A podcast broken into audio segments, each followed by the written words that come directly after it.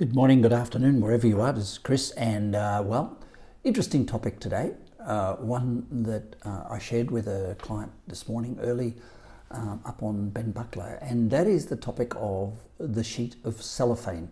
Cellophane, like a piece of plastic, the stuff you wrap your veggies in, uh, glad wrap. Um, just imagine this uh, sort of sheet of cellophane um, you can't quite see through it, but you can see a shadow on the other side of it. It's like Vaseline rubbed on a glass window.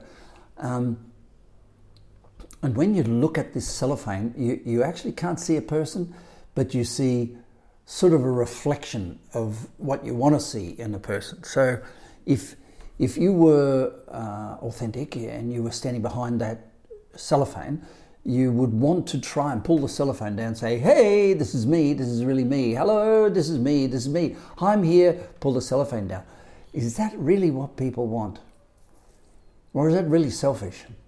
So, when your partner looks at you, do they want to see you without the cellophane or do they want to see you with the cellophane up?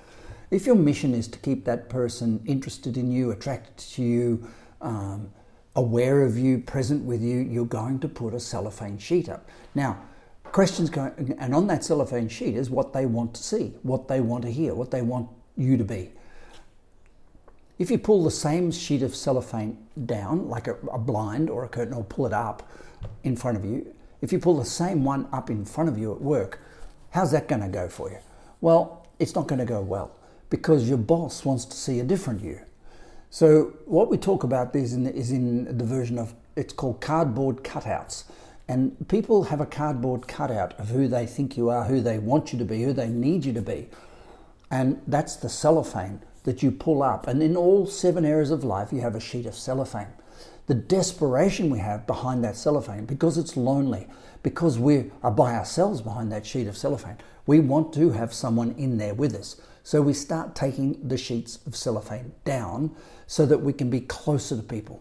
Now, that doesn't necessarily uh, end up well because the sheet of cellophane is what they want. They want to see you in the light that they want to see you. They want to remain attracted to you. They want to see you in, uh, in, the, in the reflection of what they imagine you could be, not as you really are behind the cellophane. And this, is, this leads us to this awful dilemma of how do I be in the world. Um, and if you be in the world selfishly, you will pull down the cellophane say, Here's me I, in my raw, in my dirty undies, and here's me in my raw self with skid marks on my underpants and smelly socks, and here's me in my true self. Or we will say, How do I fulfill this person's values in order to get my side of the cellophane feeling good? So, this cellophane sheet, this sheet that we put up, is different in all seven areas of life. So, we have, in a sense, seven cellophane sheets. Um, if you're around people who want you to be the spiritual self, if you want to present your spiritual self to the world, you'll pull up a cellophane sheet and say, What does the world want to call spiritual? That, uh, this all is confusing because behind the cellophane sheet, the shadow that the person sees must really be you. And there's a quote that says, People feel you long before they see you. People feel you long before they hear you. People feel you long before they uh, uh, touch you. And that you that's behind the cellophane sheet is a certain, takes a certain commitment, certain discipline to own that without having validation outside the cellophane. Most of us, uh, at some point in time, have pulled the cellophane sheets down and gone, da da, this is me, I'm worthy of love. And we've only done it so we get approval or we get acceptance or validation or we make it safer or we make it not so lonely to be behind the cellophane sheet. I think one of the most important things about coaching and one of the things that I really aspire to in coaching is to make it safe for a person to let me in behind the cellophane sheet. There's no use coming to coaching to build out the cellophane sheets of your life if you don't let the coach in behind the sheet. And I think that deserves uh, a, a, lot of trust. It, earn, it needs a lot of trust and it deserves a lot of trust. The second part about it is you've got to like the person behind the cellophane sheet. And the person behind the cellophane sheet is presenting a false self to the world, a, a half image, as um, Shakespeare said, um, all the world is a theatre and we're actors on a stage.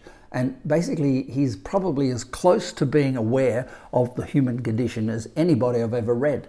And what he's basically saying is if you go and drop your cellophane sheet and be raw in front of your boss at work, raw in front of your partner, and or if you present the same cellophane sheet to both, you're going to end up in trouble. And that's why one of the one of the metaphors we have in business is be friendly with people at work, but don't become friends.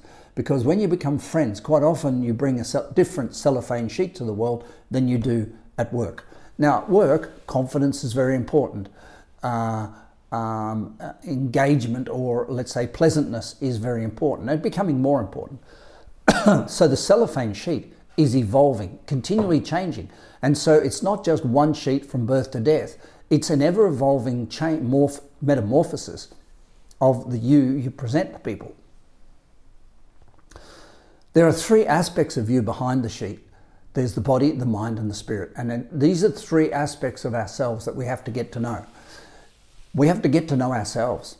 Now we have three voices. We some people say we have an inner voice and an outer voice. I, I often uh, make it a collective statement that we have an inner voice and outer voice, but we don't. We have an inner voice and we have outer voices, plural. If outer voices are emotions, those outer voices come from the physical body and physical body memory. So a person who has post-traumatic stress, a person who has uh, emotional injuries from the past, um, um, a divorce, a pain, something they've not loved, something they've not forgiven, something they've not come to, to come to, to love and accept and therefore let go, has a body memory. And that body memory speaks. And the body memory basically says stay away from things that cause you pain, get towards things that cause you pleasure. Now, if we have a memory and it was painful, we say stay away from the thing that caused the memory. And so this body memory, this body voice will see, you'll say, let's go and work hard. It'll go, uh, be careful because last time you did that, you got a divorce. It'll say, let's go and really commit ourselves to this business and say, well, be careful. Last time you did that, uh, you didn't focus on the kids and the kids became delinquent or some, or let's go and focus on this relationship. You go, oh, be careful. Last time you did that, you got fat or you got stupid or you got uh, hurt. So let's not do that again. And so the body, it's not the mental memory, it's the body's memory. One of the reasons we do asana practice in yoga or you do loose um, Pilates or you do uh, just immerse yourself in water and float around a bit is to allow those body memories to surface or to, to release. But the body memory won't release unless the mind lets it. So the mind holds a firm grip on the world because its motivation is different. The body's motivation is seek pleasure, avoid pain. The mind's motivation is to be right. And so it hates to be wrong. And wrong can be a judgment. It can say, I was really wrong in making that decision to get married. I was really, therefore, I want to make the right decision in getting a next married. Or I want to make the right decision and not get married. And so, or I want to make the right decision at work, therefore, I don't make any. Um, the ego, the mind, or, or the, uh, yeah, the, the, the mental aspect of memory is trying to be right all the time. Now, this puts us under a lot of stress. The strain of trying to be right all the time leads us to words like should do and got to. So if you hear a person who's stuck in their body memory, typically they'll say got to. If you hear a person who's stuck in their mental memory, in other words, in their ego, and trying to be right all the time, you'll hear the word, you'll hear shouldn't, shouldn't, shouldn't, shouldn't, shouldn't, shouldn't.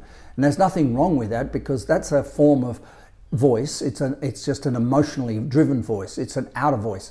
It's the voices of the emotions of that person trying to seek polarity, trying to seek to be right without wrong, or good without bad, or happy without sad, or success without failure, or up without down. It's a fantasy.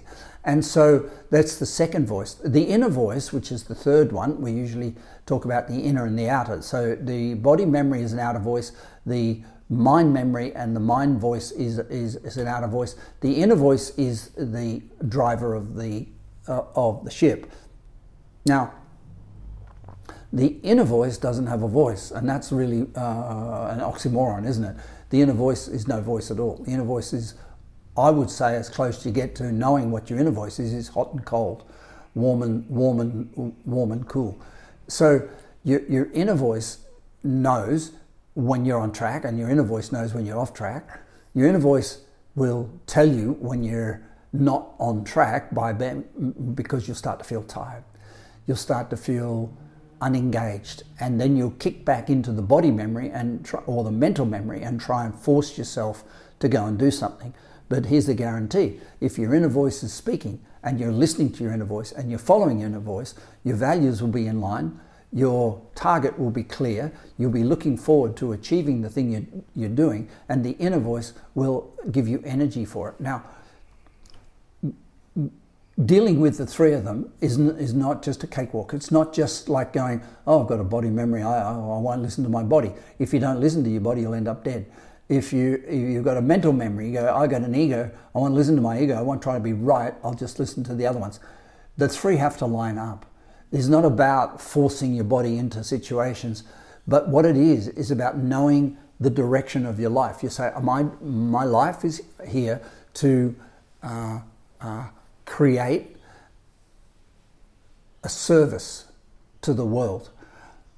On the way to it, my mind will want to feel right. So I have to be able to spin stuff so that I can serve, not be stuck on my mind, running over to the left and running over the right, being subordinate to my mind as it tries to be right. I can, I can let it fluctuate, but I need to own that. And the other part of it is the body memory going, I want pleasure without pain and you go, well, just before we jump on that bandwagon, just before I start following my body, is there any such thing as a pleasure without a pain? And now, if you're still not convinced that there is a pleasure, that there's not a pleasure without pain, which I have even people in workshops that I run, they go, How dare you say there's no pleasure without pain? I'm married and it's all pleasure. And I go, Yeah, yeah, okay. Well, you're talking to the cellophane sheet. I'm talking to the cellophane sheet. The person wants to believe there's pleasure without pain. And you understand that we put cellophane sheets up, we put this emotional uh, mask up in each area of life in order to sustain ourselves, to validate ourselves. But if you really want to go to truth and find out a person's real direction and what they're really doing and what their real values are, you can't be caught on the cellophane sheet. That's like looking at things half, and that's not going to cut it. This is Chris. You have a beautiful day. Bye for now.